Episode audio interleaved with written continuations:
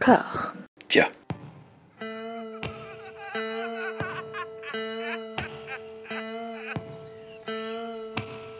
And now for something completely different. Would you like to talk about the meaning of life, darling? Sure, why not? Philosophy for two? Right. Provided the movement never forgets that it is the inalienable right of every man or woman or woman to rid himself or herself or herself. Agreed. Thank you, brother or sister or sister. Where was I? I think you finished. Oh, right. I don't want to talk to you no more, you empty-headed animal food trough whopper. I fart in your general direction. Your mother was a hamster and your father smelt of elderberries. Bonjour et bienvenue à toutes et à tous dans Discordia, le podcast qui tente d'aplanir les débats qui rongent la pop culture de l'intérieur dans une conversation apaisée. Une excellente année 2023 à vous toutes et tous et à toi Clem. Eh bien, merci beaucoup et une excellente année à, à toi aussi, à Discordia et à ceux qui nous écoutent, celles et ceux qui nous écoutent. Absolument, absolument.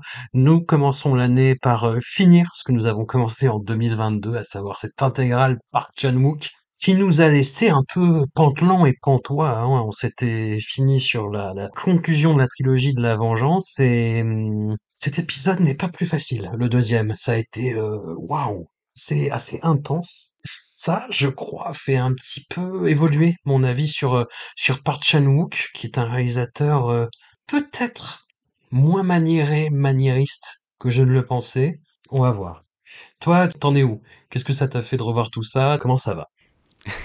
euh, ça, ça va plutôt bien. C'est vrai que après, euh, après tout ce cycle, on, on, ressort forcément un petit peu essoré, euh, quand même Ouais. émotionnellement. Après, j'avoue que je m'étais gardé pour la fin euh, de, de mes revisionnages des films que je savais aimer profondément. Donc ça m'a fait du bien parce que euh, les découvertes pour cette session-là ont, ont été compliquées, on va dire, sans, sans spoiler ce qui, ce qui va suivre. Ce qui va suivre tout de suite. C'est ça. J'ai j'ai préféré voilà, terminer sur des valeurs sûres parce que euh, le début ça a été très très très compliqué. Voilà, on, va se mettre en jambe euh, rapidement avec un objet, avec un objet qu'on va appeler comme ça. Euh, je suis un cyborg. En anglais, I'm a cyborg, but that's okay. Je suis un cyborg en français. Scénario, scénario original, coécrit par Chan-wook. Euh, film qui m'a fait complètement décrocher à l'époque de ce réalisateur. C'était en 2006. Il y avait eu, euh, après All Boy, euh, Sympathy for Lady Vengeance qui m'avait laissé euh, interdit. Et puis, je m'étais procuré en avance, en DVD import, ce film-là. Je l'ai vu et j'ai pas compris. Et je crois que je ne comprends toujours pas. je suis un cyborg. Bon, après, après, qui est le film le plus, le plus léger, le plus solaire, pourrait-on dire, de, de Park Chan-wook. Sur, euh, alors, la, la, la, toile de fond n'est absolument pas euh, solaire pour le coup. C'est, ça se passe dans un asile euh, d'aliénés, mais vraiment au sens le plus cinématographique du terme. C'est-à-dire dans une vision hypertrophiée qu'on peut avoir de ce genre d'institution avec une jeune fille qui imagine être un, cyborg, comme le, titre l'indique, et qui rencontre un jeune homme joué par une, une star de la pop qui évolue masqué. Quelque chose va naître entre les deux et de cet univers acidulé va naître je ne sais trop quoi artistiquement. Hein. C'est, c'est vraiment un drôle d'objet. C'est du Park Chan-wook euh, qui a pris trop de MDMA où tout est coloré, où alors après voilà, il y avait toujours une palette de couleurs très riche, surtout depuis qu'il a rencontré le, le, le, fameux chef op euh, qui a qui a marqué de son empreinte euh, toute la trilogie de la, la, la vengeance.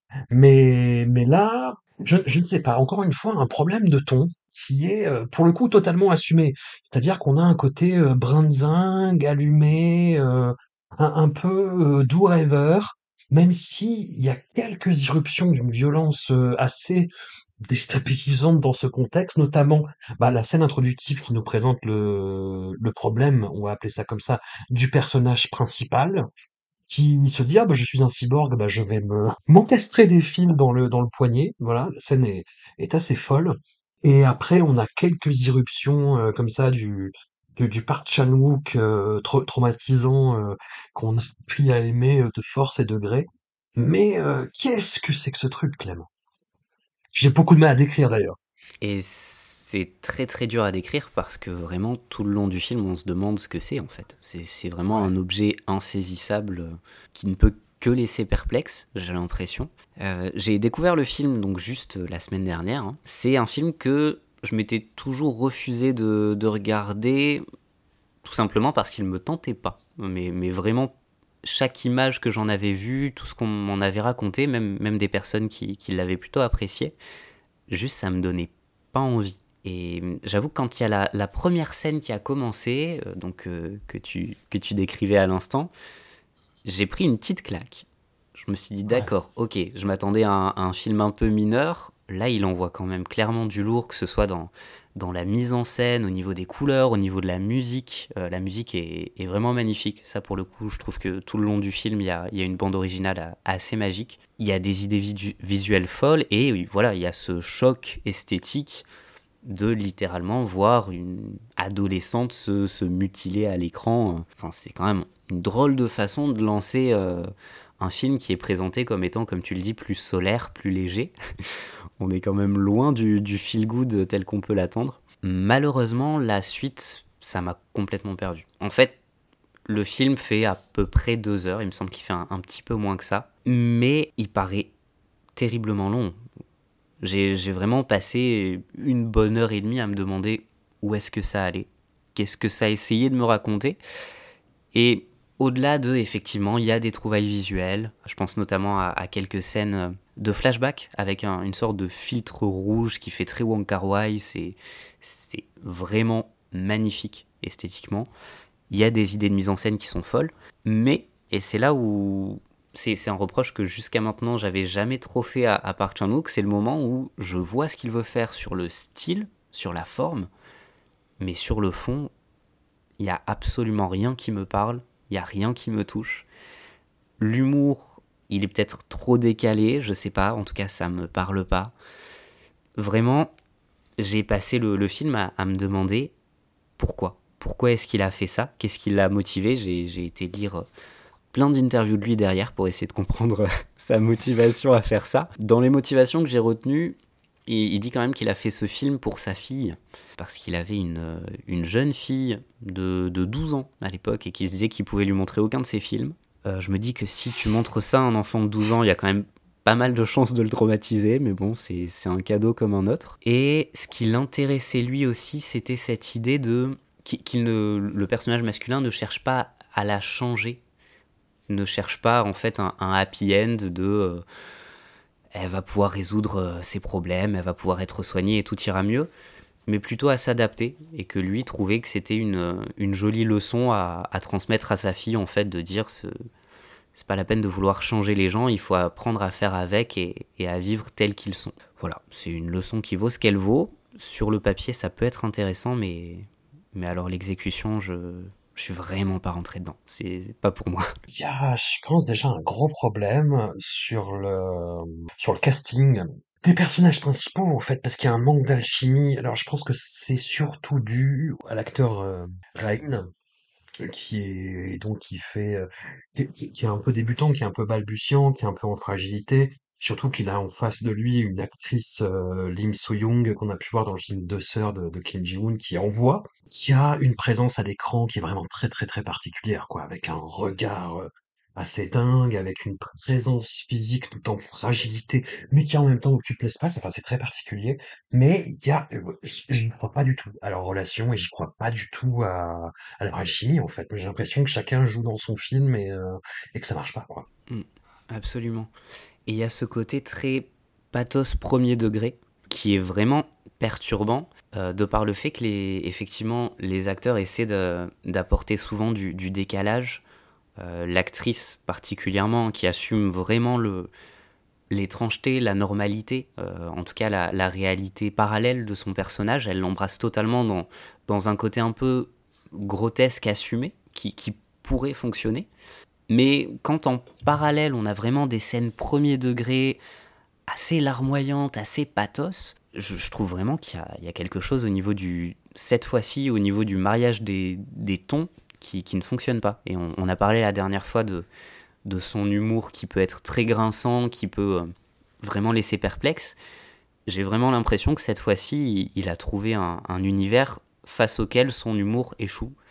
Parce que ça ça peut pas fonctionner en fait. Tout, tout ce qu'il essaie de mettre ensemble ne peut pas coller sur ce projet-là. Je me suis dit qu'il y avait un problème quand j'ai vu débarquer un acteur qui par ailleurs est génial, euh, qui s'appelle Aude Alsou, qui euh, par qui a déjà fait jouer à deux reprises bah, dans Lady Vengeance, puis dans All Boy en fait, c'est le, le taulier de, de la prison, celui qui se fait euh, enlever des dents au marteau.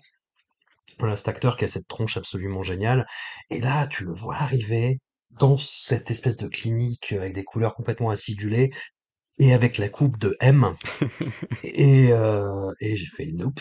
C'est avec en plus un personnage euh, qui est rigolo, puis lui il le fait bien, mais ça marche pas quoi. Ouais, ouais, ouais.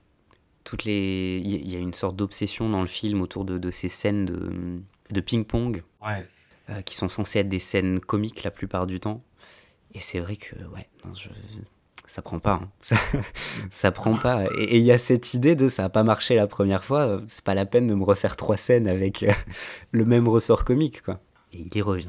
Ce qui nous emmène au film d'après, qui a été une forme de réconciliation, mais où j'étais, j'étais quand même circonspect face à ce que je voyais. Euh, donc trois ans plus tard, First, ceci est mon sang, pour le, le sous-titre français, ceci est mon sang, trois petits points pour le sous-titre français, film de deux heures et quart qui se présente de façon assez étrange comme une adaptation de Thérèse Raquin. Et alors, ce qui est d'autant plus étrange que c'est la deuxième adaptation complètement fucked up de Thérèse Raquin qu'on croise dans Discordia parce qu'on avait chroniqué euh, Zandali, un espèce de soft porn complètement euh, pété du bulbe avec Nicolas Cage euh, dans cette Nicolas Cage. Et, et pauvre Thérèse Raquin, Pauvre Thérèse Raquin, pourquoi lui fait-on subir ces outrages? Non, non, mais c'est marrant parce que Parchanouk reprend les, vraiment les grandes lignes, c'est-à-dire vraiment cette idée de, de ménage à trois où euh, bah, la maîtresse et l'amant vont se débarrasser du mari encombrant et vont être hantés par le fantôme du disparu, qui va venir, dont le souvenir va venir les, euh, les titiller, avec en plus la, bah, sa mère, qui est toujours présente dans l'équation et qui va les culpabiliser encore plus. Et c'est très, très, très, très, très intéressant ce qu'on fait par Chanouk, sachant que c'est n'importe quoi. c'est n'importe quoi. C'est Thérèse Raquin avec un prêtre catholique qui revient d'une expédition en Afrique qui lui apporte une maladie qui le transforme en vampire. tout cela est complètement fucked up. Mais on retrouve euh, bah, toujours cette, ce, chef-op euh, clé dans, dans la filmographie de Park Chan-wook, qui est donc Chun Chung-hoon, qui était déjà euh, bah, à la manœuvre sur Je suis un cyborg, mais qui là revient bah, dans vraiment ce qu'il a fait pour Park Chan-wook sur la trilogie de la vengeance, quoi. C'est-à-dire, voilà, faire que le noir est couleur, pour reprendre cette vieille expression d'une vieille pub euh, des années 80. Non, c'est, c'est, c'est, le film est sublime visuellement. On a là vraiment, pour le coup, une alchimie entre euh, tous les comédiens. C'est-à-dire qu'il y a, il y a le couple euh, formé de, de Sang Kong Ho et de l'actrice, aïe aïe aïe, je mange son nom évidemment. Kim Ok-bin. Et de Kim Ok-bin, tout à fait. Il y a, y a, vraiment euh, quelque chose d'assez fort et fou entre les deux, d'autant que, même si c'est quelque chose qui avait été présent de façon presque triviale jusque-là dans son œuvre, mais il y a une sensualité qui se développe dans ce film et qui va devenir la clé de la filmographie euh, de, de Park Chan-wook euh, pour, pour le reste de sa carrière. Quoi. Tout à fait c'est intéressant parce que je trouve que c'est vraiment un film pivot dans, sa carrière. C'est à la fois un film qui, va dans la continuité parce que, comme tu disais, visuellement, on retrouve une fois de plus sa, virtuosité. En même temps, c'est un film qui annonce déjà, je trouve, le, le Park Chan-wook plus épuré qu'on va pouvoir retrouver par la suite. Euh, la, mise en scène, c'est quelque chose qui m'a vraiment frappé la première fois que j'ai vu le film. C'est à quel point la mise en scène est posée par rapport typiquement à, Je suis un cyborg où ça partait dans tous les sens. Mais même si on, revient un petit peu avant, Lady Vengeance, qui, qui est quand même euh, très baroque, là on, commence le film sur un, premier plan fixe, avec une lumière un, petit peu aveuglante, c'est très calme.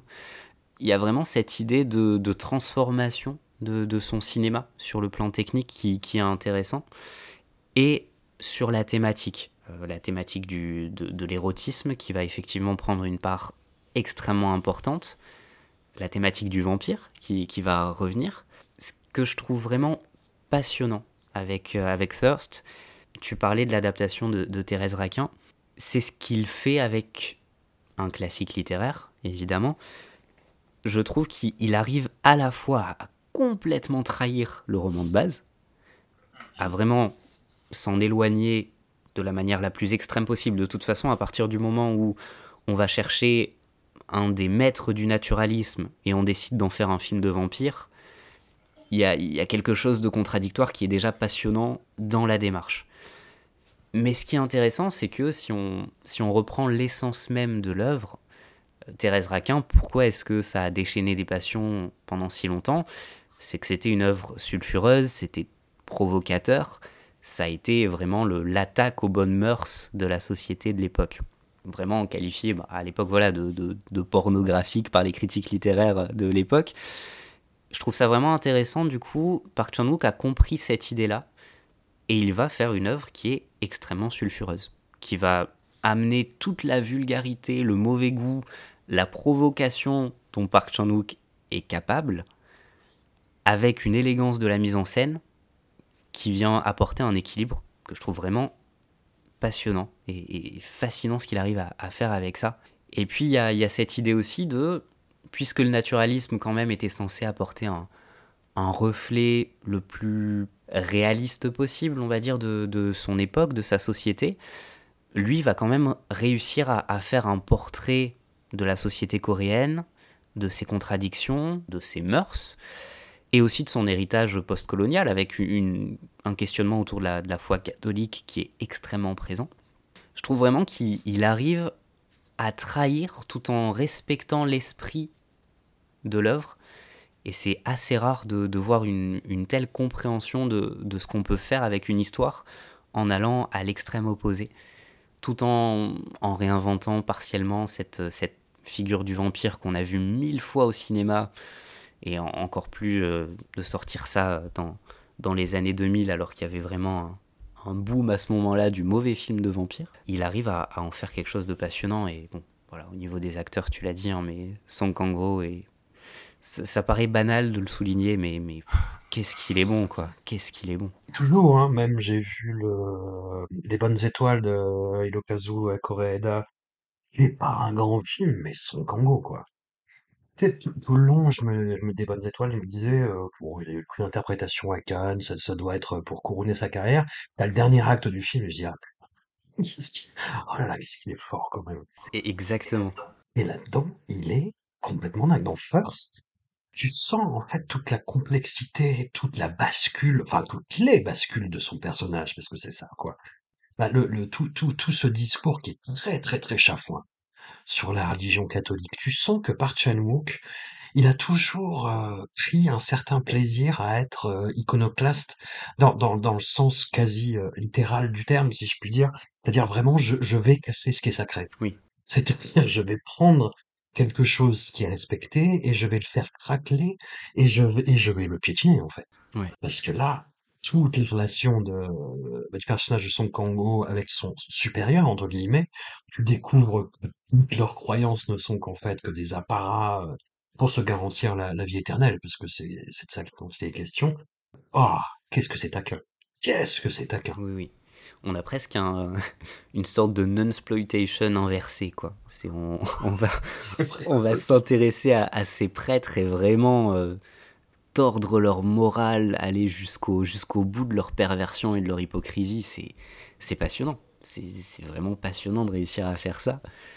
Et oui, le personnage qu'il qui incarne, il a énormément d'évolution. C'est une complexité folle d'incarner ça. Il, a tellement de bascules narratives. Le, le personnage, euh, du coup, incarné par, euh, par euh, Kim Ok-vin, c'est un personnage qui est compliqué parce qu'elle va, va avoir une, une bascule très extrême. Il n'y en a qu'une seule mais à un moment donné, il, faut réussir à tomber dans l'excès sans faire du surjeu. Elle, est sur un fil complexe, mais il y a une bascule. Lui, a au moins trois ou quatre bascules narratives majeures dans son personnage, et il le fait à chaque fois avec une justesse incroyable, jusqu'au au final qui, pendant très très très longtemps, c'est resté pour moi la plus belle scène du, du cinéma de Park Chan-wook, c'est la fin de Thirst, jusqu'à très très récemment. J'étais persuadé que ce serait le, le sommet de son cinéma parce que cette scène-là, elle est incroyable. Et à, nouveau, les acteurs, ils sont pour beaucoup, mais la, la mise en scène est sublime. Tout ce qui se joue sur ces, ces dix dernières minutes, c'est c'est incroyable. C'est peut-être la seule réserve que j'ai sur le, film, justement, et, jusqu'à cette scène finale, c'est que le personnage féminin, en comparaison du personnage de Song est- il est moins bien servi, on va dire. Alors, c- il, écrit euh, toujours avec sa, sa, sa même co-scénariste, hein, euh, Chung Seo-kyung, mais tu, tu sens qu'il y a un déséquilibre entre les deux, quoi. Il est fasciné par les personnages féminins, mais il a des fortunes diverses. À les, à les, à les incarner et voilà et à les comparer à, à ses homologues masculins jusqu'à on, va voir. Enfin bon, on va voir.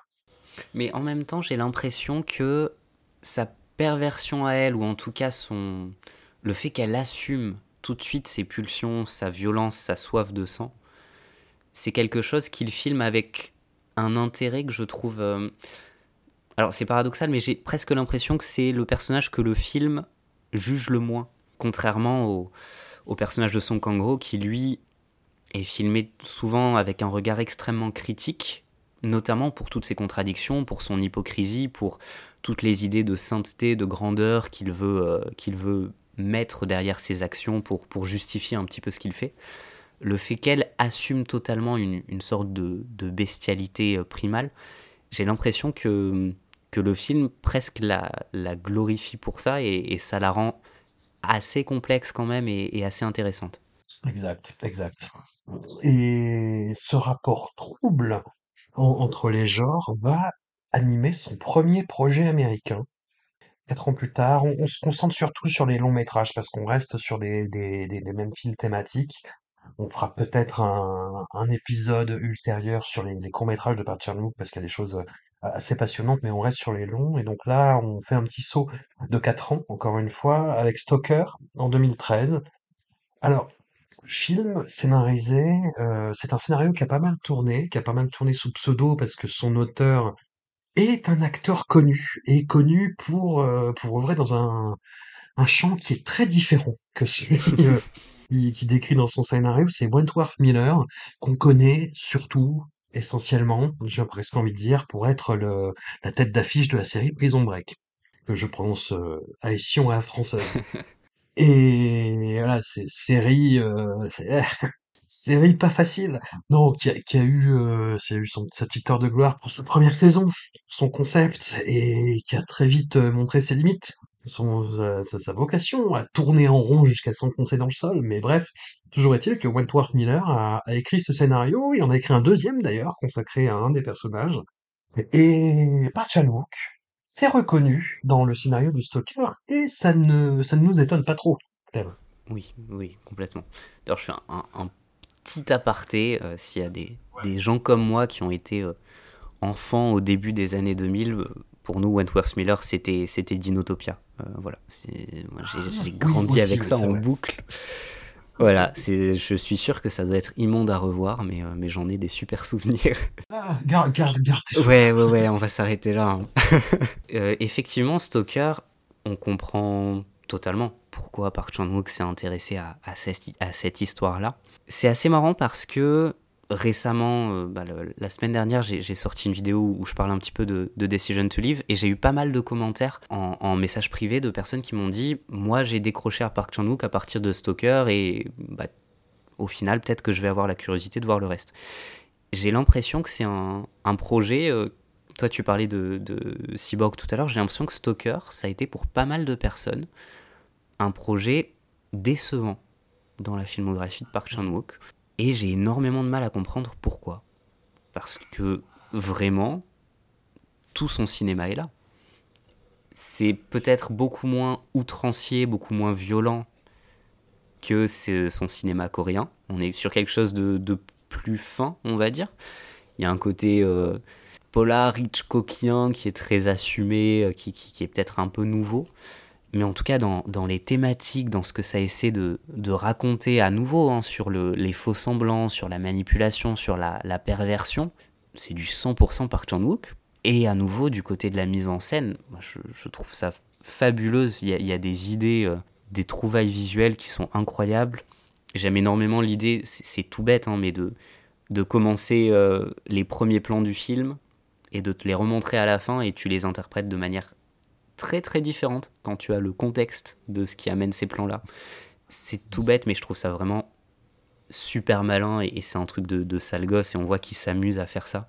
Il utilise aussi le jeu, ça c'est quelque chose de très difficile je trouve pour les, les cinéastes euh, asiatiques en général quand ils viennent diriger des, des, acteurs, acteurs, actrices euh, à Hollywood, la différence de style de jeu, qui est, qui est quand même très très marquée, je trouve qu'il arrive très bien à l'utiliser, particulièrement avec euh, Matthew Good, qui cabotine un petit peu, mais, mais justement, juste ce qu'il faut, je trouve, pour que son personnage soit, soit un peu trop excessif et en même temps et, ce charisme absurde. Moi, j'ai énormément de mal avec Nicole Kidman, mais du coup, elle a, elle a un rôle détestable pile comme il faut. euh, C'est comme ça que j'aime la voir.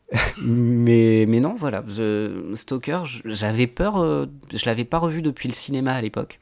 J'avais peur d'être déçu et, pas du tout. Et je trouve qu'il y a énormément de. Encore une fois, de petites pistes qui, qui sont dans la continuité de ce qu'il a raconté avant. La, symbolique du vampire est, est, quand même très présente euh, dans la continuité de, de Thirst.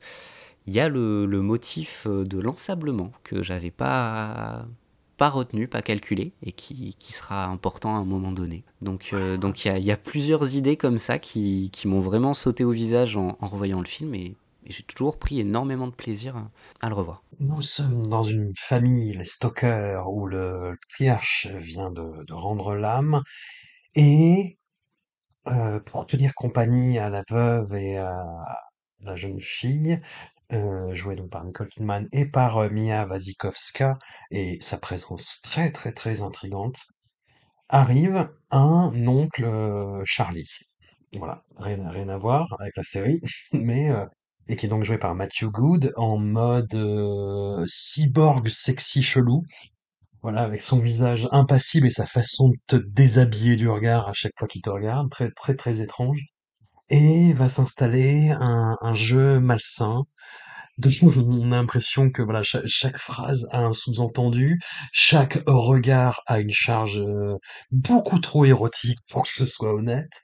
Il y a, il y a toujours, euh, il, il, a pris dans ses valises son chef, euh, son directeur de la photo, euh, Chung Chung Un, qui ici est moins, je, je, joue moins, je pense à, à l'étalonnage, mais plus à, avec la matière brute sur le tournage. Et moi, j'ai été frappé, je l'ai vu au cinéma aussi avec une amie, Fanny, que, je salue et que j'embrasse. Et j'ai été frappé, bah, pareil, sur, le moment, je me suis dit, ah putain, qu'est-ce qu'il est taquin, qu'est-ce qu'il est taquin ce parc, et je le retrouve et j'aime bien.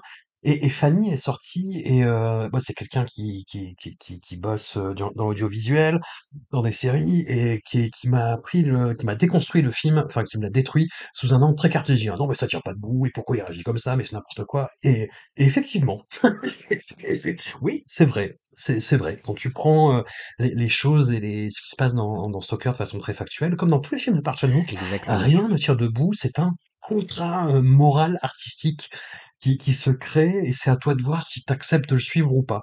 Et je me, je pense que le, le fait qu'on voit ça dans un cadre euh, qui nous parle plus immédiatement, c'est-à-dire avec des acteurs euh, américains euh, qu'on a l'habitude de voir dans des films plus normés, il y a y a un décalage. Il y a, il y a quelque chose qui ne va pas et qui du coup, je pense, heurte quiconque n'est pas aussi sensible que nous à la, démarche de Barcelone. Je sais pas ce que.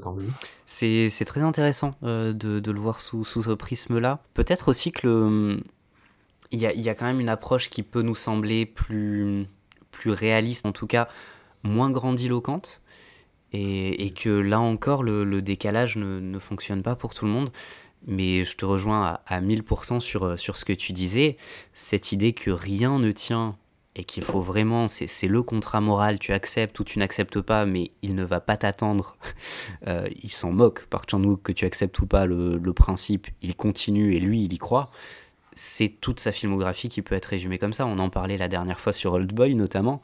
Le fait que, oui, si tu, si tu l'analyses d'un point de vue euh, très, euh, très logique, très rationnel, ça tient pas debout une seule seconde. effectivement, à nouveau, c'est le cas pour celui-ci. Peut-être que quand tu mets un scénario comme ça au milieu de, effectivement, de, scènes choc, au milieu de, choses plus, plus extrêmes, plus outrancières, on, a moins de mal à, fermer les yeux. Et, là, Stoker se veut quand même plus fin. Et c'est peut-être cette, euh, cette fausse finesse-là qui, qui joue contre lui. Il y a un moment, il y a un saut dans le vide quand même il y a la scène, il y a une scène où le personnage de Mia Wasikowska se fait agresser dans la forêt par d'ailleurs, je me rappelle plus que c'était lui, Alden euh, Ehrenreich, cet acteur qui jouera euh, Ian Solo par la suite dans le film très très oubliable de la saga Star Wars, réalisé par Ron Howard. Bref, passons. Et où l'oncle Charlie arrive pour euh, ou la sauver et il y a cette scène complètement folle. Ouais. cette scène complètement folle où il arrive et donc où il, se sert de sa ceinture pour la, la, la, la, pour la fois la plus marquante et la plus symbolique, on va dire. Et il étrangle le jeune homme avec en plus ce souci du détail de Park Chan-wook qui te fait entendre vraiment le crissement de la ceinture autour de la, la, gorge de ce jeune garçon. Et Mathieu Good regarde Mia Wasikowska droit dans les yeux et c'est une scène de sexe. Ah, complètement et il va pousser la perversion jusqu'à nous faire revivre la scène avec plus de détails d'un autre point de vue, avec une voilà. scène sous la douche juste après. Qui, et je me souviens encore de, de, ma réaction au cinéma, où vraiment je me suis tourné vers mon meilleur ami et on avait les yeux écarquillés en mode mais qu'est-ce qui se passe? De ça y est, ça, ça part en vrille. Là, c'est il y a quelque chose et, effectivement ce, ce saut là, il faut il faut accepter de le, de le faire parce qu'il est il est quand même assez assez violent. Perso, je trouve la scène incroyable parce qu'il va jouer sur ta perception jusqu'au bout. Quand tu commences la, la scène sous la douche, t'as l'impression qu'elle est en train de pleurer, qu'elle est traumatisée, quoi. Et, et jusqu'à jouer sur cette perception-là, à te faire revivre la scène, à, à montrer toute l'ampleur de la perversion des personnages, c'est complètement tordu, mais qu'est-ce que c'est bien fait. Moi, à l'époque, moi j'ai trouvé ça très très très taquin. C'est-à-dire que je vois la scène, je fais oh, oh, oh. ah, Chanouk, petit salopard. Mais à la revoyure, je trouve ça toujours aussi taquin coquin, mais le, mauvais goût dans la façon justement de, souligner de surligner l'aspect sexuel de la scène, eh, ça, ça, ça l'a, ça l'a moins fait à la revoyure. C'est-à-dire quand tu, tu découvres ça, la, surprise joue et à la revoyure, je, je savais ce que j'allais voir et j'ai vu la, crudité euh, vulgaire de la scène et bon, ça m'a un peu atténué la satisfaction, on va dire. Mmh. Il y a, clairement de la, vulgarité. Ça m'a fait penser en, le revoyant à du coup un film qui, qui sortira après, euh, ça m'a fait penser à, pareil, une scène sous la douche de, de Neon Demon de Nicolas Winding Refn. Et dans les deux cas, je trouve que c'est une démarche, alors c'est des cinéastes qui racontent pas du tout la même chose, mais la, la démarche est un petit peu similaire parce que c'est des, des, cinéastes très visuels qui ont parfois un aspect un peu clinquant et je les trouve jamais plus intéressant que, que, quand ils assument cette, euh, cette vulgarité et qui, qui, la poussent à bout en fait. C'est sûr que ça peut, euh, ça peut complètement perdre le spectateur en chemin et on peut trouver ça de vraiment de très mauvais goût. Je trouve justement le, le fait qu'il qu soit entièrement conscient de son mauvais goût et qu'il s'en amuse avec une, une joie aussi malsaine, il y a, y a, un côté... Euh, plaisir, euh, plaisir sadique qui, qui, est un peu contagieux quand même. Et d'ailleurs, je vais continuer à faire mon, mon vieux pudibon, mais c'est un peu la, la réserve que j'ai eue à la revoyure sur euh, Mademoiselle, au film donc de 2016, qui est encore une fois une adaptation complètement détournée pour le coup d'un roman anglais de Sarah Waters qui s'appelle Finger, Finger Smith et qui est un, pour vraiment pour résumer, euh, si, si vous voulez, il y a eu une adaptation euh, pour la télé anglaise qui est pas très honnête, très honnêtement, donc vous pouvez vous, vous épargner ça, mais c'est quand même marrant de comparer les deux, qui est un espèce d'Oliver Twist euh, au féminin, vraiment vraiment pour résumer dans les grandes lignes, avec euh, c'est pour ce qui est du, du, du, contexte un petit peu historique et puis euh, voilà, du, du, du, du, du sort des déshérités, de leur exploitation, mais euh, ça, ça part sur complètement autre chose que Dickens. voilà. Et par chez nous, qu'on respecte à peu près les grandes lignes, mais transpose ça sur les rapports pour le moins compliqués qu'entretiennent euh, le Japon et la Corée du Sud. Moi, j'ai été très, très, très euh, intrigué et passionné par euh, la découverte du film en salles obscures. C'est-à-dire que c'est un film en trois actes, en trois parties, et où Park et sa co-scénariste jouent vraiment, assument le côté manipulateur. C'est-à-dire qu'on va, te, va te montrer que certains bouts de scène. On va couper des dialogues juste avant qu'une réplique qui pouvait éclairer sur, euh, sur les enjeux euh, ne, ne, soit proférée. Et on va te le dire dans la deuxième partie, ou dans la troisième. Ou alors on va te remontrer la scène sous un angle différent, avec une perspective différente. Et c'est, c'est de la pure manipulation. Tout cinéma est de la manipulation, on est d'accord, il n'y a pas de souci. Mais là, c'est vraiment un truc Voilà, c'est on, on détient les cartes et on est les seuls à détenir les cartes et vous ne pouvez pas savoir ce qui va se passer après. Et c'est ce qui participe, je pense, de la, la jubilation qu'on peut avoir à la découverte du film. En le revoyant, c'est passionnant parce que c'est vraiment un exercice d'écriture qui est d'une complexité et d'une richesse extrême, mais qui en même temps, voilà, c'est un film très très très en même temps. Quel, drôle de film, mademoiselle, quel drôle de film.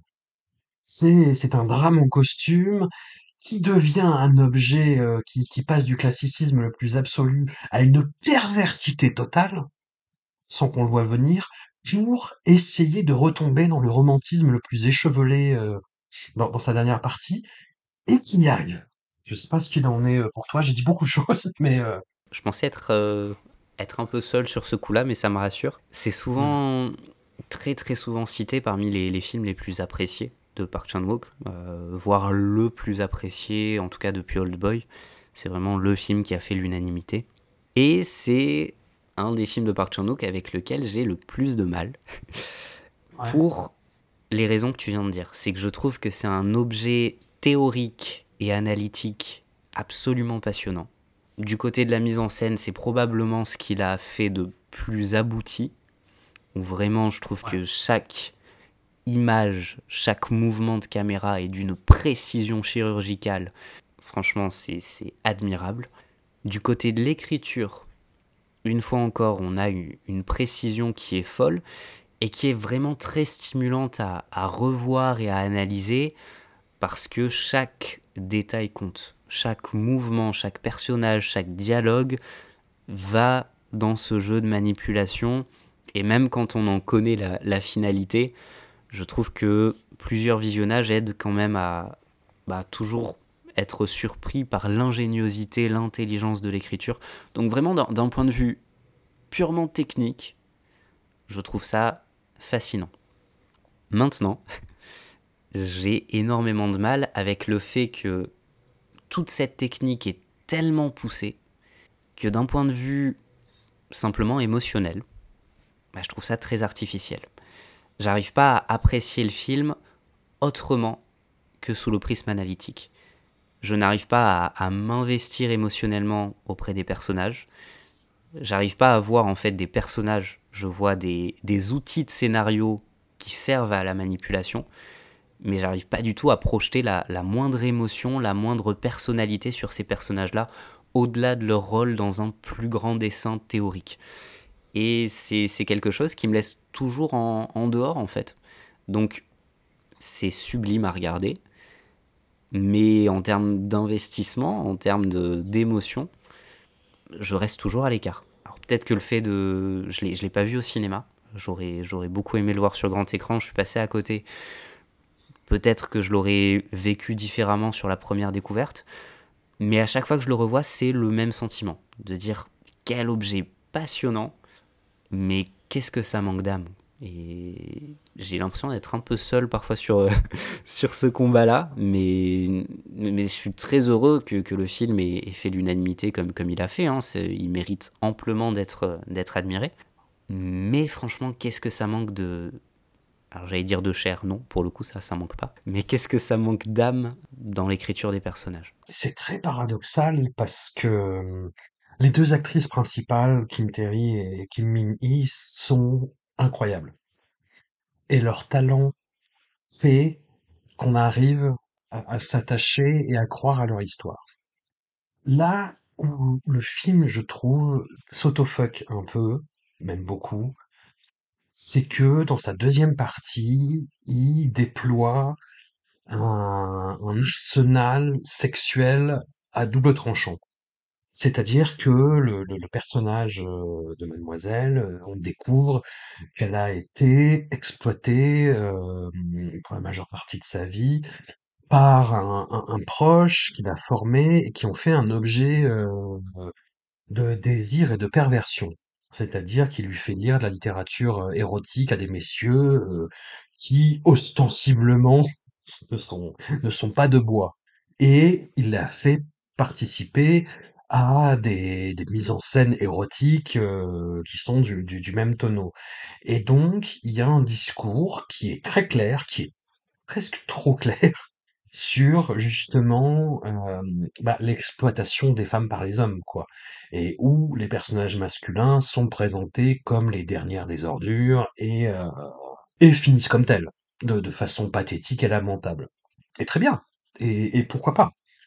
Mais derrière, moi je suis... Quand, j'ai vu le film au cinéma, il y avait la, sidération de la beauté des images et j'avoue que je j'ai moins été frappé. De voir le film avec, heu, du recul, heu, sur mon écran, je me suis dit: «Mais les scènes de sexe entre, Kim Terry et Kim Min-hee» «c'est de l'objectivation, de façon tout aussi, presque claire que les mises en scène de ce personnage». Sauf que le film ne te dit pas ça et ne te montre pas ça et enfin, n'a pas ce discours-là. Enfin, moi je l'ai pas ressenti comme tel en tout cas et ça crée un paradoxe.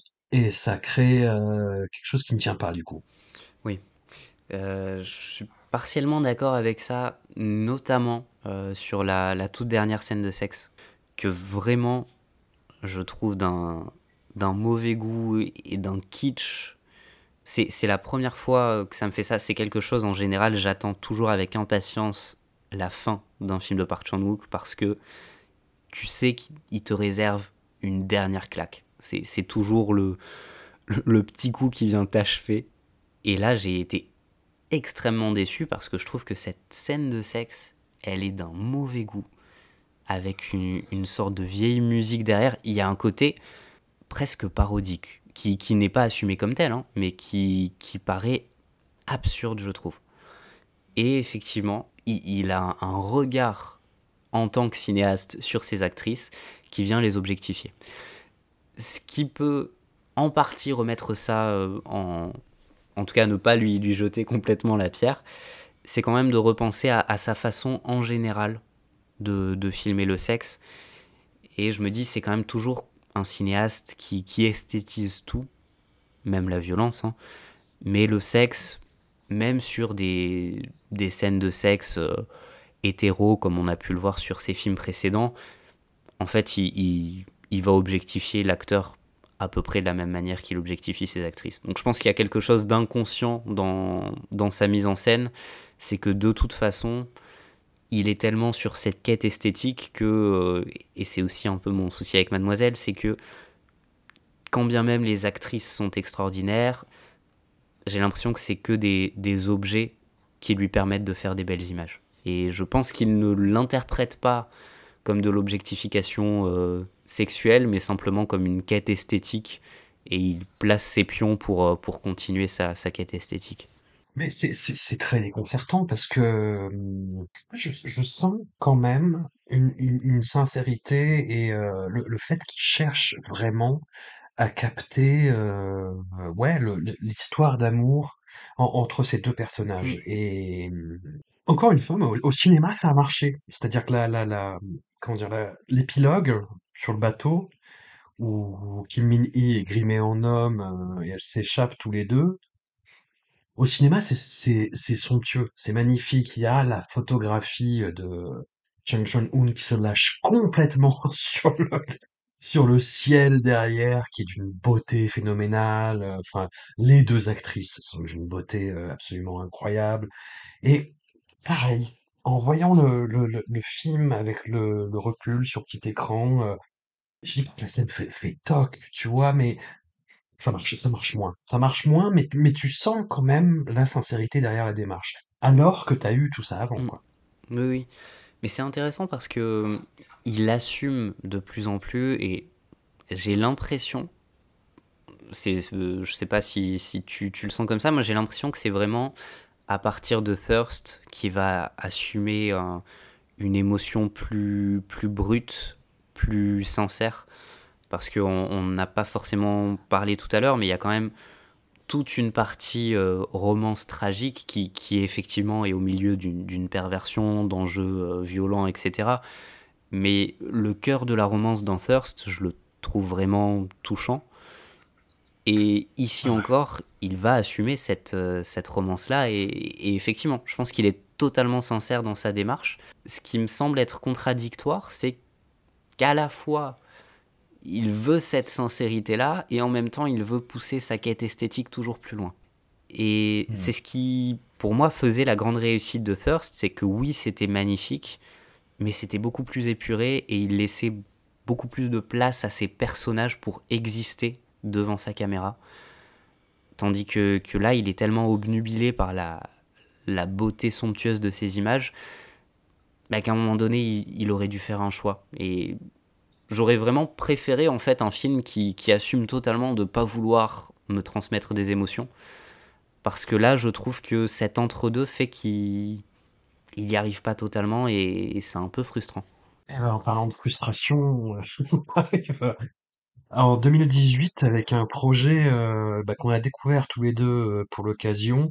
Moi, très honnêtement, c'est sa série, qui est une coproduction euh, anglo-américaine euh, entre la BBC et AMC.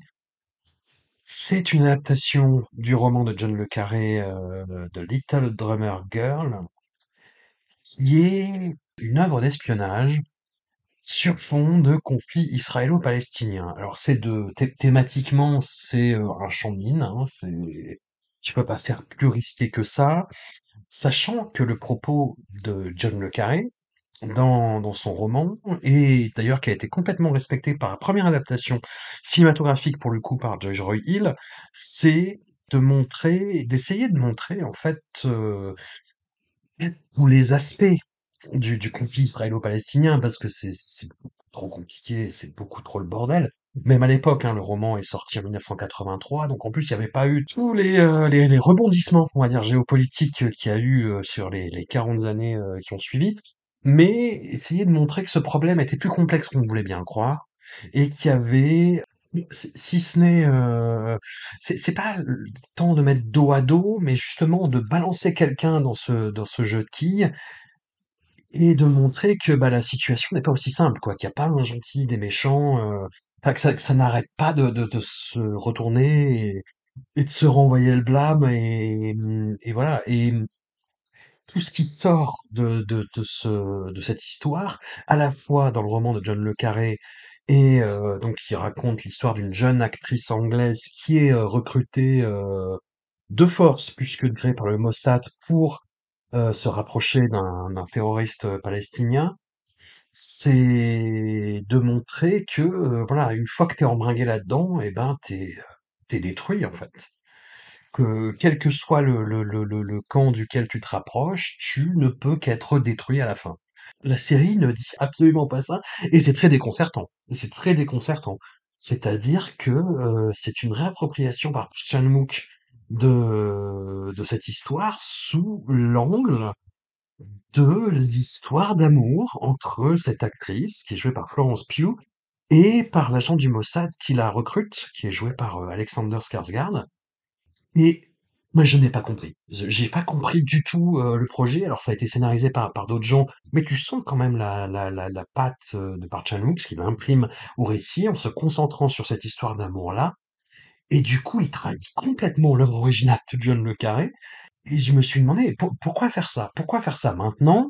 heu, enfin, pourquoi faire ça? John le Carré, ça marche bien, c'est, il y a de façon très, très récurrente des adaptations, heu, avec moins de de bonheur, mais là n'est pas la question. Et voilà, comme je te disais, il y a 40 ans qui se sont passés, il y a beaucoup de choses qui sont euh, qui sont passées entre-temps, et le film reste dans la narration euh, typique de la fin des années 70, de, de thriller parano, euh, de spécificité euh, du terrorisme à cette époque-là, de spécificité surtout du conflit israélo- israélo-palestinien à cette époque-là, pour n'en rien faire en fait, pour se concentrer sur cette histoire d'amour qui est déclinée sur six épisodes d'une heure. Là où le film de George Roy Hill, euh, en 2 heures, c'était c'était plié, quoi et c'était plus intéressant. J'ai dit beaucoup de choses, encore une fois, Clem, hein, pardon. Je, pense que déjà, tu d'entrée de jeu, hein, tu, soulignes le point principal, euh, le problème majeur de, la série par rapport à l'adaptation en film. C'est effectivement en termes de rythme, le film se suffit largement. Mais vraiment, en deux heures, c'est plié, c'est très bien comme ça. Alors que, que six épisodes, mais c'est long, c'est long, ça, ça, ça traîne en longueur. Je, je pensais pas un jour m'ennuyer devant quelque chose filmé par Park Chan-wook, mais vraiment, qu'est-ce qu'on s'ennuie? À chaque épisode, systématiquement, il y a un ventre mou de 10-15 minutes, ce qui est énorme pour une mini-série de 6 épisodes. C'est à la limite, tu vois, s'il y avait un, un épisode au milieu qui était un peu moins bon, bon, D'accord, passe encore, mais, je trouve qu'il y y a le même souci sur chaque épisode. C'est beaucoup trop long pour ce que ça tente de raconter. Et en même temps, ça ne raconte pas grand-chose sur son sujet. J'étais un peu curieux de voir ce qui pouvait motiver effectivement quelqu'un comme Park Chan-wook à s'emparer d'un sujet aussi sensible. Avant de lancer la série, je, me disais peut-être que euh, cette idée de, scission, de, guerre muette mais constante pour quelqu'un qui vit dans, un pays qui est littéralement coupé en deux, ça lui parle et qu'il a quelque chose à, raconter là-dessus, une sorte de parallèle, je sais pas. Pas du tout, hein. on, on ressent pas ça du tout. Et en fait, comme tu l'as dit, il ne traite pas le sujet. Euh, la seule chose qui l'intéresse vaguement, c'est cette romance. D'un côté, c'est intéressant parce que je trouve que ça en dit long sur l'évolution de Park Chan-wook. C'est pas intéressant dans la façon dont c'est fait, hein, mais c'est intéressant dans l'évolution qu'il a lui en tant qu'auteur. On voit de plus en plus, je trouve, son cinéma s'épurer et c'est de plus en plus facile de, de percevoir les thématiques qui l'intéressent vraiment. Avant, c'était noyé au milieu d'un flot continu euh, d'images, de violences, de- d'explosions en tout genre. Là, on peut dire quand même que c'est de, de très loin ce qu'il a fait de plus sobre hein, euh, sur la forme. Il y a une sorte de froideur, euh, d'épure euh, absolue avec ces, ces décors brutalistes. euh. Voilà, c'est difficile de, de faire, euh, de faire moins chargé. Le problème, c'est que c'est fade. C'est vraiment fade au possible. C'est encore une fois, je pensais jamais dire ça de quelque chose réalisé par Park Chan-wook, mais j'ai trouvé ça assez laid en fait visuellement.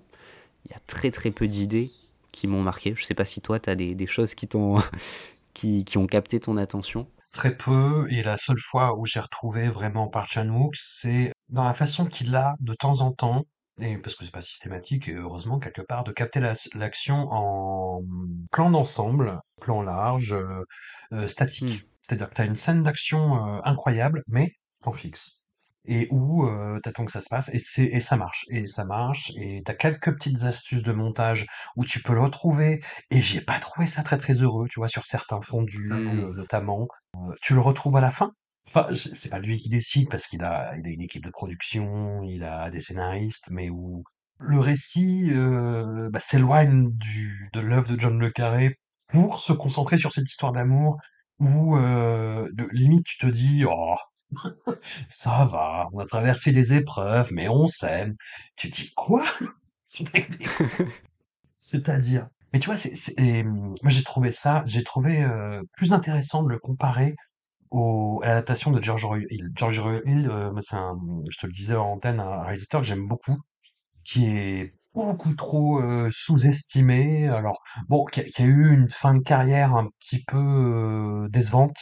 C'est, je crois que c'est son avant-dernier film, celui-là, et le dernier est pas ouf. Mais euh, voilà, c'est c'est un réalisateur à qui on doit euh, Butch Cassidy euh, et le Kid, à qui on doit surtout ce film incroyable qui est Abattoir 5. Et voilà, ré- réalisateur très très très honnête, très très très euh, scrupuleux, qui fait pas de merveille dans la mise en scène.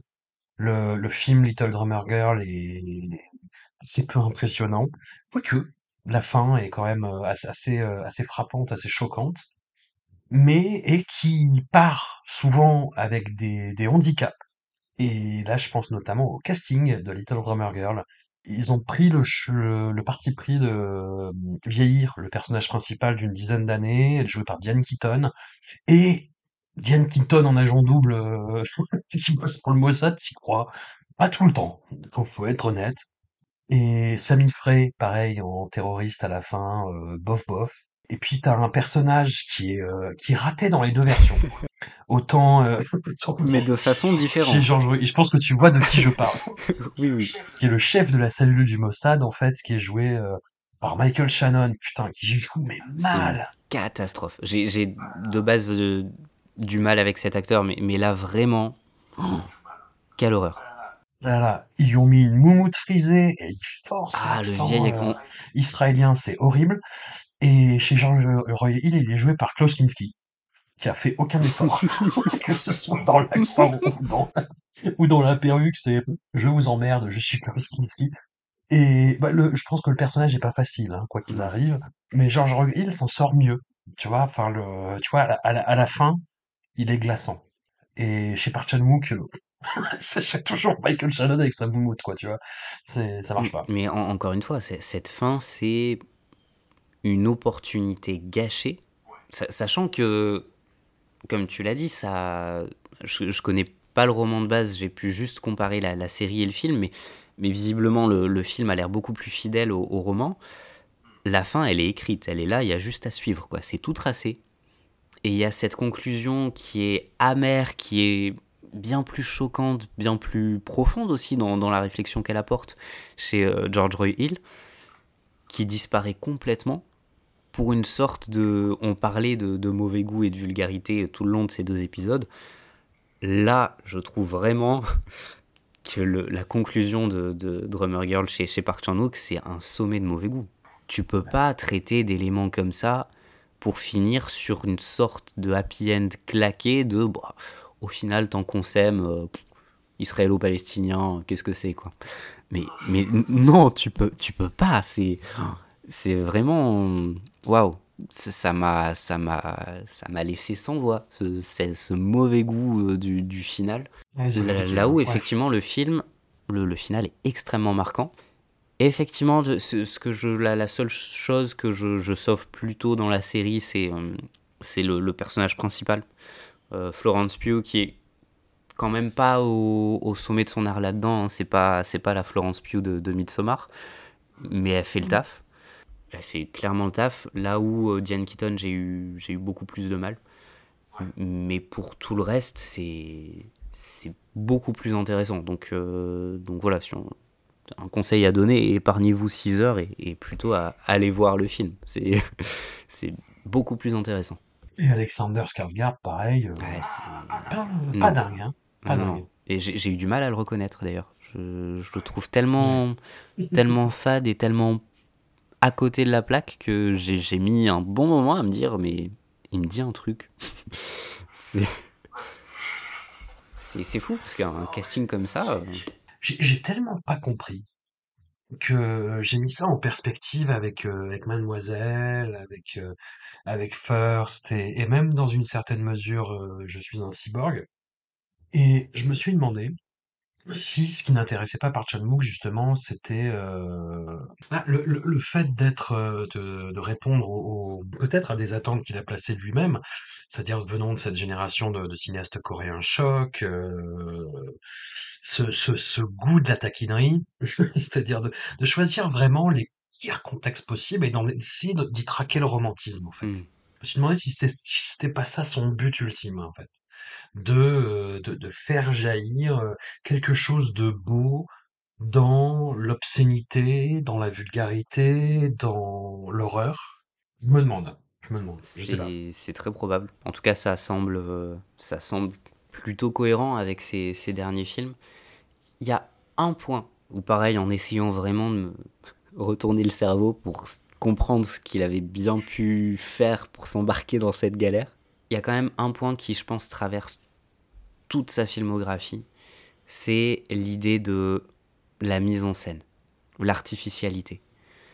C'est quelque chose qui était présent euh, sur GSA, puisque toute l'intrigue euh, va reposer quand même sur, euh, sur la photo, hein, sur un- une photo prise à, à la frontière. C'était quelque chose qui était pris euh, évidemment dans, dans Old Boy, où tout n'est qu'une mise en scène pour le personnage de Odessou, qui, on l'avait vu même dans son court métrage sur, euh, sur Trois Extrêmes. Voilà, cette idée de l'artificialité, elle traverse sa filmographie, on, la verra dans une certaine mesure sur euh, le film suivant. Et c'est peut-être la seule chose à, à, à sauver, ou en tout cas la seule chose dans laquelle j'imagine il a pu se, se projeter en, en ayant ce projet entre les mains. C'est qu'on suit en- ben, un personnage d'actrice, un personnage qui est constamment dans, dans la double vérité en fait, dans, les faux semblants, dans la mise en scène. Et tout ce qu'on va nous montrer sur la série, c'est du toc. Il n'y a, y a aucune, aucune vérité. Et voilà, c'est le, seul moment où je me suis dit peut-être de, de loin, en fermant un œil, euh, ça peut, ça, peut passer. Mais, mais c'est tellement secondaire en fait que ça suffit pas à rendre ça intéressant. Ouais, je, je, sais, je sais pas, effectivement, je- j'ai pas. Faudrait revoir la série pour ça, et euh, j'ai pas. Non, non, non, une fois ça suffit. Donc, nous nous en sommes rendus à, à son dernier film, sorti l'an dernier, sélectionné au Festival de Cannes, ce qui ne veut plus rien dire à ce stade de sa carrière. hein, Oui. euh, pourquoi pas, pourquoi pas. Et hum, donc voilà, je suis toujours défiant chaque fois que que je vais voir un, un, un Chan-wook et en, en me réservant la possibilité de d'être agréablement surpris. Mais j'entre dans la salle à chaque fois pour voir euh, son nouveau film en disant qu'est-ce qui va se passer cette fois-ci quoi? Et Decision to Live, c'est son premier euh, scénario original, toujours euh, coécrit avec euh, Chung Seo-kyung. Depuis, je suis un cyborg, d'où euh, peur, d'où anticipation. Et quel n'a pas été mon ravissement? J'ai j'ai été, mais euh, complètement cueilli par ce film. Euh, j'ai j'ai l'impression qu'il fait euh, beaucoup plus débat que, que tous ces autres films. Alors après, c'est c'est c'est c'est peut-être euh, mon, mon angle, mais euh, il y a y a beaucoup de gens qui reprochent à ce film d'être froid, d'être hermétique, d'être théorique. Je trouve que c'est l'inverse absolu. Je trouve que Park n'a jamais été aussi proche des sentiments de ses personnages, aussi éloigné justement de... C'est un film d'une maestria technique incroyable. Il y a, y a une featurette qui tourne en ce moment un petit peu sur les réseaux qui montre comment il a travaillé l'image avec euh, un soin et une maniaquerie et une virtuosité qui est en grande partie invisible euh, à l'écran. Moi, ça m'a rappelé, euh, toute proportion gardée, les films n'ont pas grand-chose de comparable, mais le travail qu'a pu faire David Fincher sur Zodiac. Quand tu regardes le making-of de Zodiac, tu vois en fait le travail sur la composition de l'image, des couches qui se superposent. Il y a un travail de fou furieux sur Zodiac. C'est-à-dire que c'est ce plan qui a l'air tout con de Jack Gyllenhaal qui descend la rue. euh, ah, en fait, bah le l'arrière-plan, il vient de tel, euh, il a été retouché de telle façon. euh, Il y a un Matt Patty, il y a, je, dis n'importe quoi, mais il y a tel truc qui se rajoute, il y a tel truc, il y a tel truc qui a été rajouté à l'étalonnage. Alors que tu vois un plan lambda et Decision to Live, c'est pareil. Il y a une reconstitution, un travail sur l'image qui est, qui tend vers l'orfèvrerie pure, en fait. Et moi, c'est des choses que je, que j'ai découvert, euh, bah, en, regardant un petit peu des featurettes, mais où tu sens, moi, j'ai retrouvé le Park Chan-wook de Boy, moi, qui me prend par la main et qui me dit, bah, allez, viens, je, t'embarque dans un délire et, euh, et, et tu vas kiffer et ça va être complètement fou et je vais te retourner le cerveau. Et, et le film, moi, c'est- ça a été, il y, y aurait pas eu euh, Triple R de SS Rajamouli, c'était mon premier de l'année euh, d'hy- d'hyper loin, en fait. C'est, j'ai, j'ai vécu le, la séance en apesanteur. J'ai, j'ai été euh, complètement happé par ce que je voyais. Je voyais de temps en temps à quel point le film était brillant d'un point de vue de la mise en scène, mais j'étais surtout porté par l'histoire, par les personnages, par l'émotion, par euh, l'histoire d'amour complètement euh, fucked up et ambivalente qui se déroulait devant mes yeux. Il y a pas mal de manipulations là aussi, mais ça m'a pas autant dérangé. J'ai revu le film sur petit écran et j'ai toujours été autant euh, transporté, quoi. Moins qu'au cinéma, évidemment. Mais euh, mon Dieu, quelle merveille, quelle merveille quoi. Si vous n'avez pas vu Decision to Live, mais vous n'imaginez pas votre chance. Si tant est que vous succombiez à, à ces délices. Est-ce que ça a été ton cas, Clem? Euh, oui, on va pas faire durer le suspense. On a exactement le même top 2 hein, cette année. Et je, je vais même aller euh, un petit peu plus loin. Alors, je disais au dernier épisode, Old Boy aura toujours une, une place particulière de, par l'importance qu'il a dans mon parcours cinéphile. Mais d'un point de vue rationnel, c'est mon Park Chan-wook préféré. Vraiment, je suis tombé amoureux de, chaque minute de ce film. Et je suis d'accord avec ce que tu disais. Quand je suis rentré dans la salle, j'ai été happé dès les premières minutes, mais j'ai été happé par l'émotion, par les personnages, par l'histoire. Et en fait, quand j'ai terminé le film la première fois, je me souvenais assez peu de la mise en scène. J'ai dû vraiment retourner le voir. euh, j'ai fait le, le lendemain euh, une autre séance pour, euh, pour apprécier la mise en scène. Parce que je me suis rendu compte que j'étais tellement happé dans le, le tourbillon d'émotions et de finesse qu'il m'avait offert avec les personnages que j'avais même pas profité à sa juste valeur de, de la technique du film. Et dans ce sens-là, je trouve que bah, pour moi, c'est tout l'inverse d'un Mademoiselle. C'est un film qui, effectivement, d'un point de vue technique, tu l'as dit, est incroyable. T'as une envie de faire de la belle image qui est criante à chaque instant. Là, voilà, la semaine dernière, j'ai fait une vidéo avec mes, coups de cœur de l'année. Donc, il y a trois minutes qui parlent de Decision to Live. Je pense que j'ai mis trois fois plus de temps que pour tous les autres films à, à monter, juste parce que je savais pas quel plan mettre. Tellement à chaque fois que j'en voyais un, je me disais, ah ouais, il faut absolument que celui-là, il y soit. Euh, c'est vraiment, c'est magnifique. Mais c'est jamais, ça se fait jamais aux dépens de l'histoire. Et l'histoire est à la fois toute simple et incroyablement complexe dans toutes les émotions qu'elle vient traiter dans une relation qui est vraiment malsaine, destructrice et en même temps d'une pureté, d'une beauté incroyable. Je trouve ça vraiment fabuleux. Le, film émotionnellement m'a complètement détruit. Et c'est fou, c'est fou d'en arriver là. Et, voilà, tout à l'heure je disais le, final de, Thirst, mais j'étais persuadé que Park Chan-wook ferait jamais mieux ju- jusqu'au final de Decision to Live. J'ai dû mettre, euh, sans exagérer, j'ai dû mettre 15-20 minutes à, à marcher euh, tout seul sans parler dans la rue en, sortant du ciné avant de pouvoir euh, me reconcentrer. Quoi. Parce que il t'embarque dans, dans cette histoire, tu, tu te laisses porter, tu te laisses manipuler, tu tu t'attendris. Et, il vient faire son Park Chan-wook à la fin et, te péter les jambes. quoi. Qu'est-ce que c'est beau. Vraiment, c'est c'est incroyable, Decision to Live. Sachant qu'en plus, c'est, je trouve ça d'autant plus fort que c'est l'apogée de l'écriture de scénaristique de Park Chan-wook. C'est-à-dire que j'ai j'ai- j'ai vu le film euh, tout seul et je suis, j'ai j'ai vu ma compagne quelques quelques jours après et j'ai essayé de lui raconter Et je me rendais compte qu'en fait, c'était absolument pas de l'histoire était complètement, enfin que, enfin, même, je, et je vais pas raconter la fin, mais je, je repensais à la fin. La scène de fin ne tient pas debout, tu vois. Enfin, je, je j'ai repensé à ma, à ma camarade Fanny avec qui j'avais vu Stalker, qui me disait, mais c'est n'importe quoi. Et c'est- ça, va pas la réconcilier avec Park c'est c'est sûr, tu vois. Parce que la, la, la fin, c'est absurde. C'est, c'est, c'est quelque chose qui, dans l'absolu, est grotesque.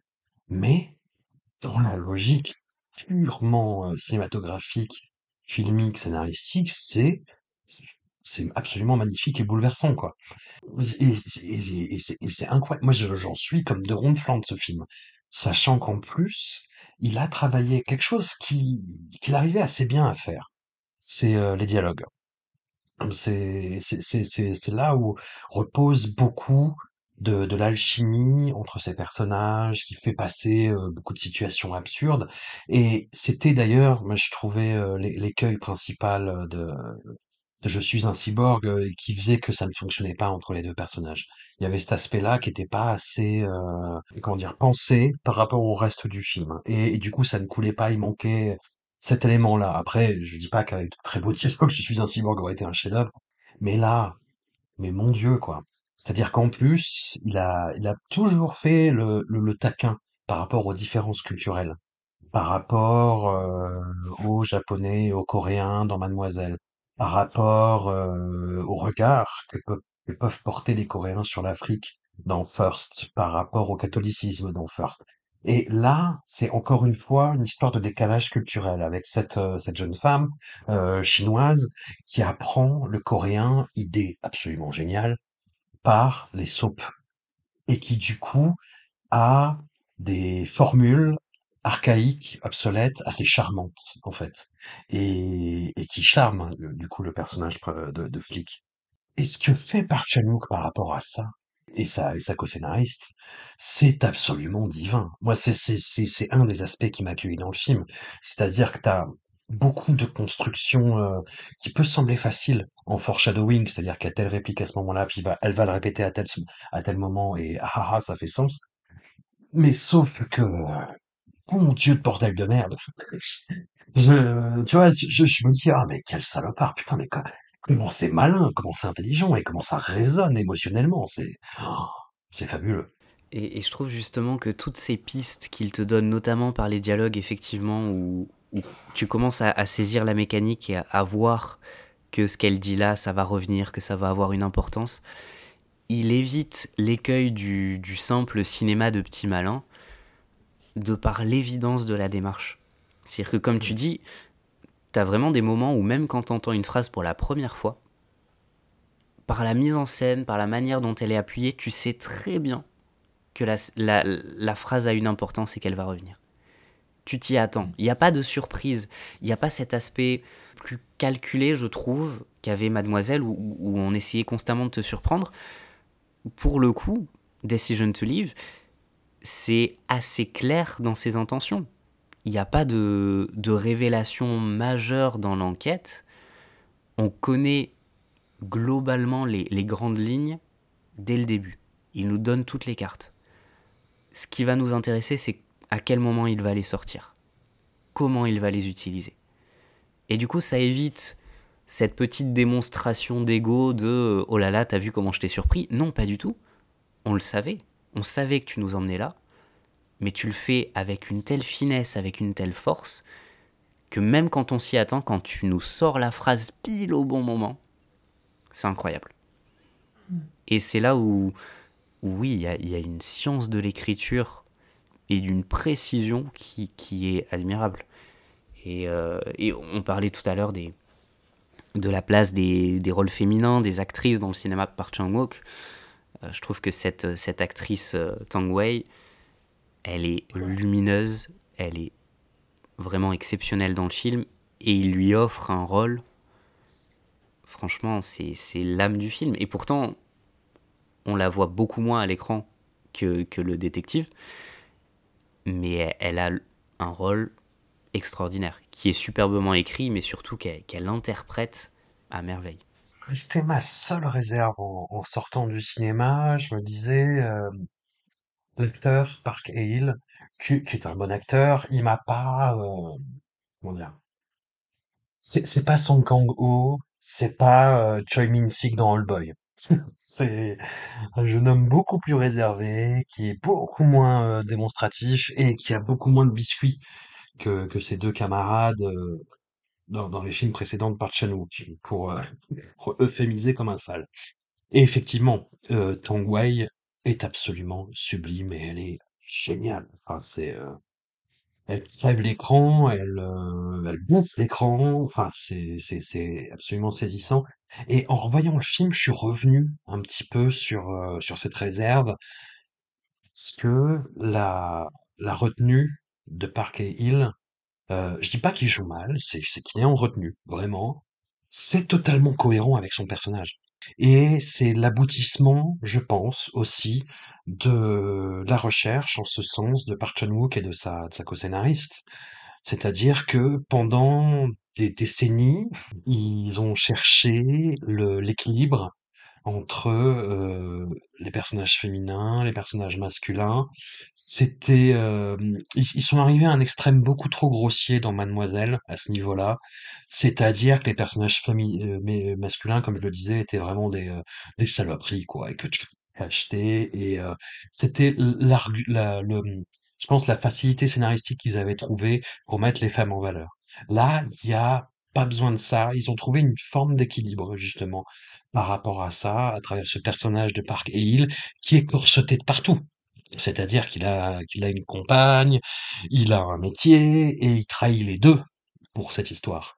Et bon Dieu, qu'est- qu'est-ce que ça marche, quoi? Et j'étais, je m'a- je m'attendais à ce qu'il y ait une scène de sexe un peu, un peu, un peu déplacée, et t'as pas, pas ça, en fait. T'as cette espèce de, de sensualité qui développe de, de façon plus ou moins subtile depuis First, qui dans First était euh, assez finement amené par, il y avait déjà cette espèce de, gymnastique des petits gestes, des petits regards, euh, bah, qui, qui une fois, on va dire, l'acte consommé, quoi. Mais euh, là, je m'écoute, j'ai l'impression d'être pudibond en disant, oh, ça suffit.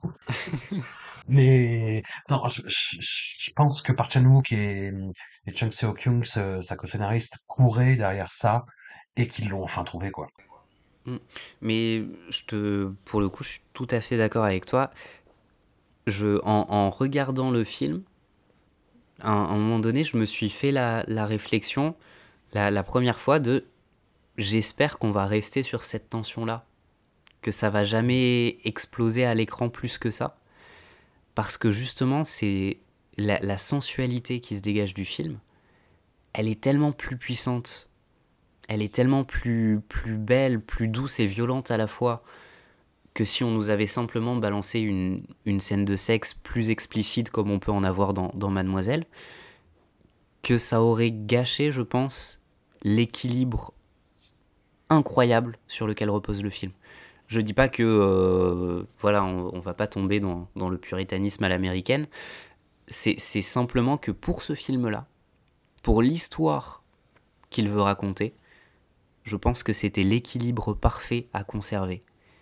Et ça correspond parfaitement aux deux personnages qu'on suit. Ces, ces non-dits, cette frustration de jamais aller jusqu'au bout dans ce qu'on nous montre. Parce que c'est de toute façon des personnages qui, qui ne savent pas s'aimer.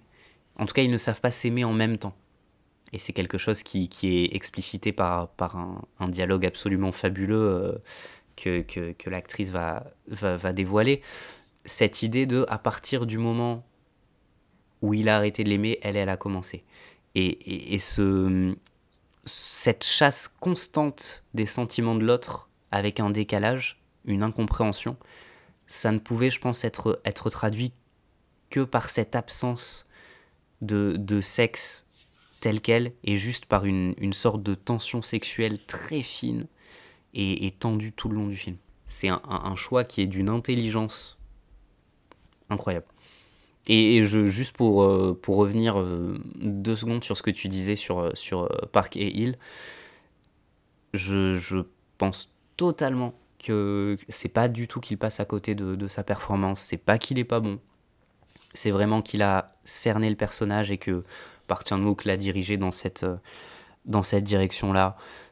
si on, si on repense un petit peu à ce que cet acteur a pu faire, moi je l'avais découvert dans, dans The Host, euh, puisqu'il joue l'oncle euh, de, de, la gamine, et c'est un rôle où il est, il est vraiment très, très exalté, c'est vraiment l'oncle qui fait les cocktails Molotov qui balance à la fin sur le monstre, quoi. C'est le militant, le mec qui crie tout le temps.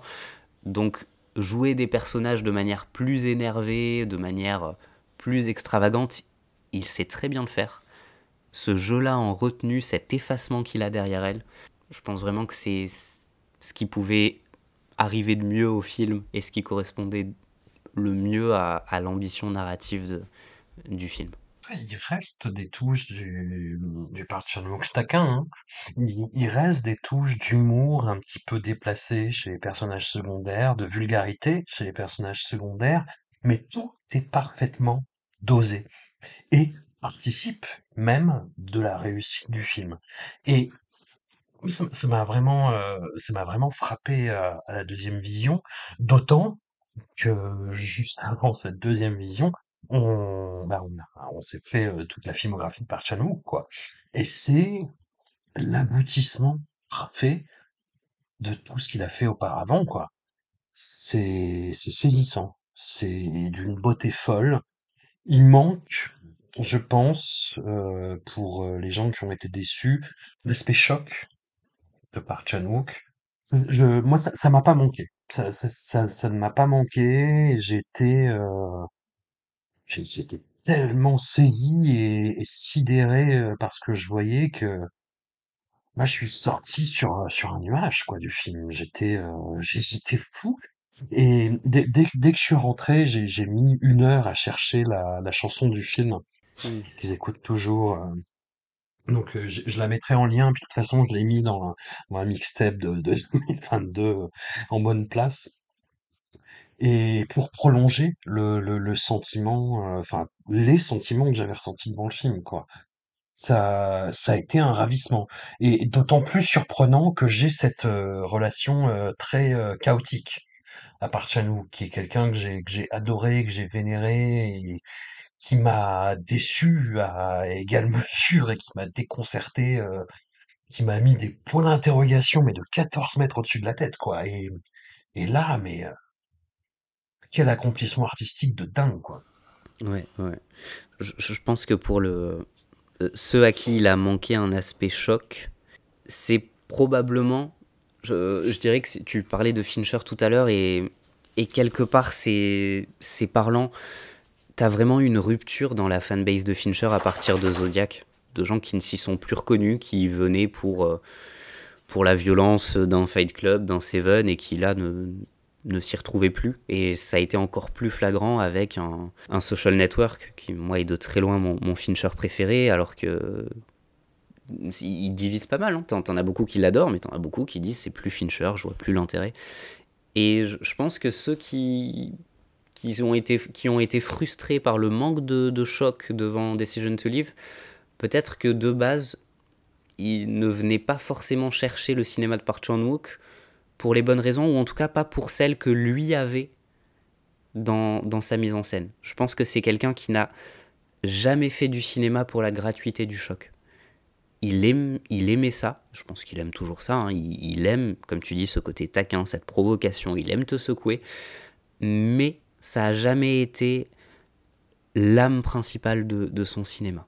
Ça n'a jamais été l'objectif de ses films. Et je pense que même un film aussi choc que peut être Old Boy, ça n'est pas l'objectif de son film. Il le fait pas juste pour la gratuité du choc. Et si tu viens pour tout le reste, quand tu vois Decision to Live, ça te manque pas. Parce que tu as tout le reste. Et tu as tout le reste qui est maîtrisé mieux que jamais. C'est sûr que si tu viens juste pour la superficialité, pour l'apparence du choc, tu vas être frustré. Mais je, je suis vraiment pas persuadé que que c'est ce après quoi Park Chan-wook courait de toute façon depuis le début de sa carrière. J'ai très peur de ce qu'il va faire par la suite. Oui, là par contre, oui. voilà, il va faire un Guillaume Musso euh, en mode hardcore. J'en sais, sais, rien, je m'attends à peu près à tout. Et, et, surtout à être déçu, pour être très honnête. Mais ouais, j'étais euh, j'étais complètement renversé par Decision to Live Je vous dis, euh, si, vous ne l'avez pas vu, euh, alors on l'a sûrement beaucoup trop vendu, du coup, mais c'est, le risque, hein, mais euh, essayez de le voir dans les meilleures conditions possibles parce que le film le mérite, et essayez de vous investir, de pas trop, ouais, je, c'est très paradoxal parce qu'on l'a, on l'a, on l'a, on en a vraiment vanté les mérites, mais vous vous, vous attendez pas à quelque chose de, de, renversant et de bouleversant qui va vous secouer dans, dans tous les sens. Essayez de vous laisser porter en fait par ce qui, ce qui est raconté. Voilà, c'est très particulier, mais euh, si, si si si vous arrivez à à vous faire euh, transporter, euh, mon Dieu, quel plaisir vous allez prendre. Mm. Ouais, c'est, il faut vraiment venir pour la, la finesse de, de l'expérience. Et, et effectivement, il y a cette, cette subtilité qui fait que, sans t'en rendre compte, tu te retrouves embarqué. Mais ça demande, ça demande un, un premier pas, ça demande une certaine concentration, effectivement. Je pense que c'est un film qui était parfait pour la salle de cinéma, euh, en partie pour ça. hein. C'est que, Ouais. euh, vraiment, oui, si vous le découvrez chez vous, coupez le téléphone, pas de distraction autour. Ça, ça mérite l'effort parce que le, une fois qu'on est rentré dans l'immersion, elle, elle vaut largement le coup. Voilà, ça a été un, un- un parcours euh, chaotique, mais, euh, mais comme rarement, mais euh, quelle récompense à la fin. Clem, merci beaucoup, beaucoup, beaucoup d'avoir joué le jeu. Où est-ce qu'on peut te retrouver en attendant? T'as, t'as parlé de ta chaîne YouTube, Cinescope, Ouais, avec c'est un ça. K à Scope. Exactement. Donc sur ma chaîne Cinescope, et puis vous me retrouvez régulièrement sur, sur écran large, où je parle essentiellement de cinéma indien, mais, euh, mais aussi de, cinéma coréen notamment. J'ai j'ai fait un dossier sur Thirst il y a, il y a quelques mois. Donc voilà, on peut se retrouver là-bas aussi. Bon bah très bien, un immense merci à toi et au plaisir.